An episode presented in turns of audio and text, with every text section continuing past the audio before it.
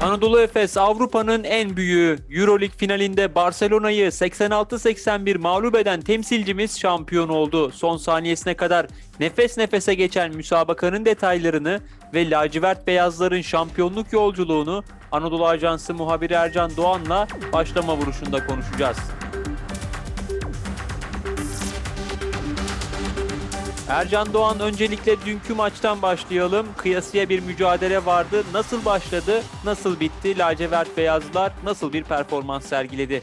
Anadolu Efes final serisinde bir başka favori CSKA Moskova'yı 89-86 yenerek finale çıktı. Playoff turunda Real Madrid, Madrid ile oynadığı maçlardan itibaren Anadolu Efes'in bir e, son periyot sendromu vardı. CSKA Moskova karşısında da bunu yaşadı. 20 sayı farkla e, öne geçtiği e, maçta son periyotta rakibinin o e, maça ortak olmasına engel olamadı ama maçı kazanmasını bildi ve finalde Barcelona'nın rakibi oldu. Anadolu Efes Barcelona maçına iyi başladı e, ama ilk periyodu e, 22-15 geride tamamladı. İkinci periyottaki iyi oyunuyla ilk yarıyı 39-36 önde tamamlamasını bildi. E, lacivert beyazlı takım kontrolünü hiç kaybetmedi. Dediğimiz gibi önde olduğu bölümlerde dahi kontrolünü kaybettiği anlar olabiliyordu e, sezon içinde zaman zaman ama Barcelona karşısında bunu yaşamadı. Bu sezonun en başarılı oyuncularından olan Sertaç Şanlı Barcelona karşısında ilk yarıda faul problemi yaşadı. Place sakatlandı ilk yarıda ve ikinci yarıda takımına katkı veremedi ve Efes zaman zaman geriye düştü ama hiçbir şekilde kontrolünü kaybetmedi, taktiğini sürdürdü, oyun anlayışını sürdürdü. Tabii bu anlarda Mis için e, Misic'i ve Larkin'i doğru kullanmayı da bildi Anadolu Efes ki sezon içinde hep bu şekilde oyun planlarını götürüyordu.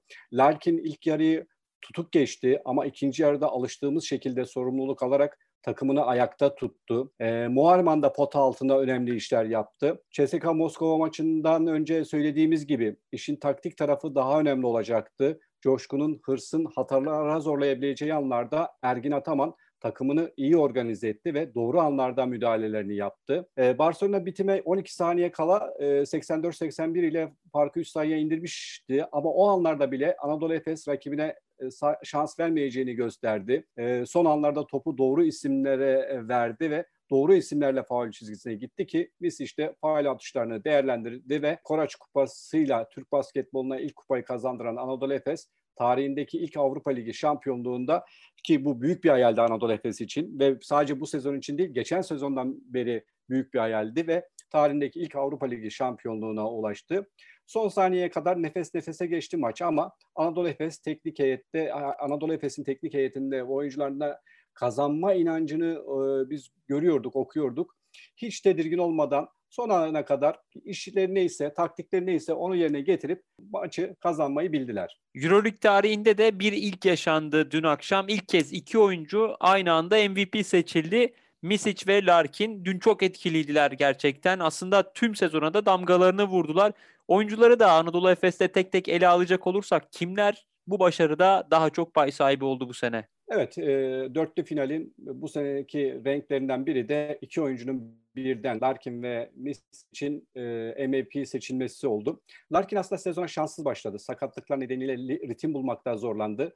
Ama sezon ilerledikçe temposunu buldu ve takımına yine büyük katkı verdi. E, belki CSKA Moskova ile yarı finalde oynanan maçta e, bunları gerçekleştiremedi. 11 sayıda kaldı ki bu aslında istatistiklerin altında bir sayı. Ama Barcelona karşısında özellikle ikinci yarıda skora büyük katkı verdi ve Barcelona maçını 21 sayı 3 asistle tamamladı. Bu sezon takımın en büyük silahı olan ve Avrupa Ligi'nin normal sezonda MVP seçilen işte tarihin en önemli maçında yine kendinden e, bekleneni yerine getirdi. Barcelona karşısında 25 sayı üretti Misic takımın en skorer ismi oldu. E, Larkin ve Miss için MVP seçilmesi de tarihi maçta güzel bir anekdot oldu aslında. Hem Efe, Anadolu Efes için hem Türk basketbolu için hem de Euroleague için. Anadolu Efes bir sezonluk mücadeleyle bu kupayı almadı aslında öyle diyebiliriz. Geçen sezondan itibaren kupa hedefiyle yola çıkmıştı ki geçen sezon da favoriydi ve o sezon Larkin çok iyi performans göstermişti. Larkin'in tutuk başladığı ama sonrasında toparladığı bu sezon ise Misic takımını hedefe taşıyan isimlerden oldu. Bu bakımdan gerçekten de iki oyuncu da MVP seçilmeyi hak etti. Hani Ergin Ataman geçen sezonda kupayı hak ediyorduk. İki kupa birden istiyoruz demişti ya. Bu ifade hem Larkin için hem Miss için, için geçerli bence. İkisi de ödülü hak etti gerçekten. İkisi iki sezondur çok iyi oynuyor ve takımlarına büyük katkı veriyor. Her iki oyuncuyu da e, oyuncunun da MVP seçilmesi de Euroleague organizasyonu tarafından onlara verilen bir değer olarak görülmeli ve takdir edilmeli bu e, düşünce. Tabii bu oyuncular gerçekten takımların en önemli isimleri oldu ama Sertaç Şanlı'ya da ayrı bir parantez açabiliriz ki Beşiktaş'tan Anadolu Efes Sertaç Şanlı'yı transfer etmişti. Ee, üstüne koyarak geldi. Geçen sezon e, e, bunu gösterdi ve bu sezon e, takımın önemli isimlerinden biri oldu. Barcelona karşısında da e, kritik anlarda önemli işler yaptı. İlk yarıda belki faul problemi yaşadı ama o da gerçekten son iki sezonda e, Anadolu Efes'in başarısında e, katkı veren önemli isimlerden biri oldu. Boba belki dörtlü finalde çok istenenleri e, yapamadı. Beklentilerin uzağında kaldı ama normal sezonda da o da gerçekten takımına önemli katkı veren isimlerden biri oldu. E, Barcelona karşısında Sertaç'ın kenarda olduğu anlarda görev yapan Singleton da kritik anlarda güzel işler yaptı. Ama Muharman'ı da e, gerçekten değerlendirmek gerekiyor. E, o da 6 sayı üretti ama e, Anadolu Efes Barcelona karşısında savunma reboundunda çok zorlanıyordu. Muharman da aldığı 8 reboundda pota altında takımına büyük katkılar veren isimlerden biri oldu. Yani ee, Anadolu Efes'in e, bu sezonki başarısından Misic, e, Larkin, Sertaç Şanlı, Muharman ve Boba gerçekten e, öne çıkan isimler oldu. Türkiye'ye bu kupa ikinci kez geliyor Euroleague kupası. Daha önce de Fenerbahçe kazanmıştı. Ancak ilk kez bir Türk antrenör kupayı kazanma başarısı gösterdi. Özel bir parantez açacak olursak Ergin Ataman için nasıl bir yıl geçti? Ve bu başarıya evet, nasıl ulaştı? Evet, Ergin Ataman gerçekten Türk basketbolunun bir gerçeği.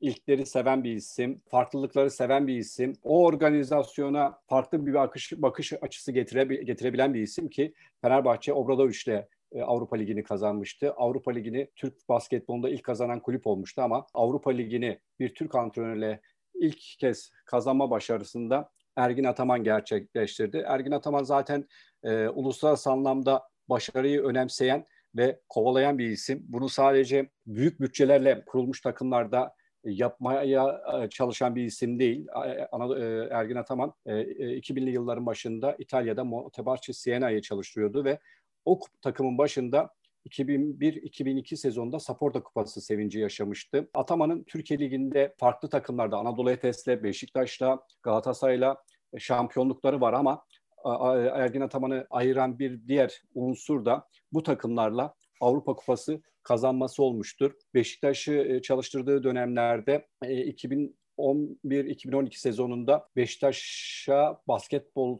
tarihinde, Beşiktaş'ın basketbol tarihindeki en önemli başarıları getirdi e, Ataman. Hem ligde şampiyon yaptı, hem Türkiye Kupası'nı kazandırdı ama bunun yanında da Challenge Kupası'nı siyah beyazlı camiaya getirdi. Ataman Galatasaray'da görev yaptığı dönemde 2016'da Euro Cup'ı kazandı e, sarı kırmızı takımın başında. Ama tabii ki her zaman söylediği bir şey var. Bütün kupaları aldım ama bir kupa eksik. O da Euroleague demişti.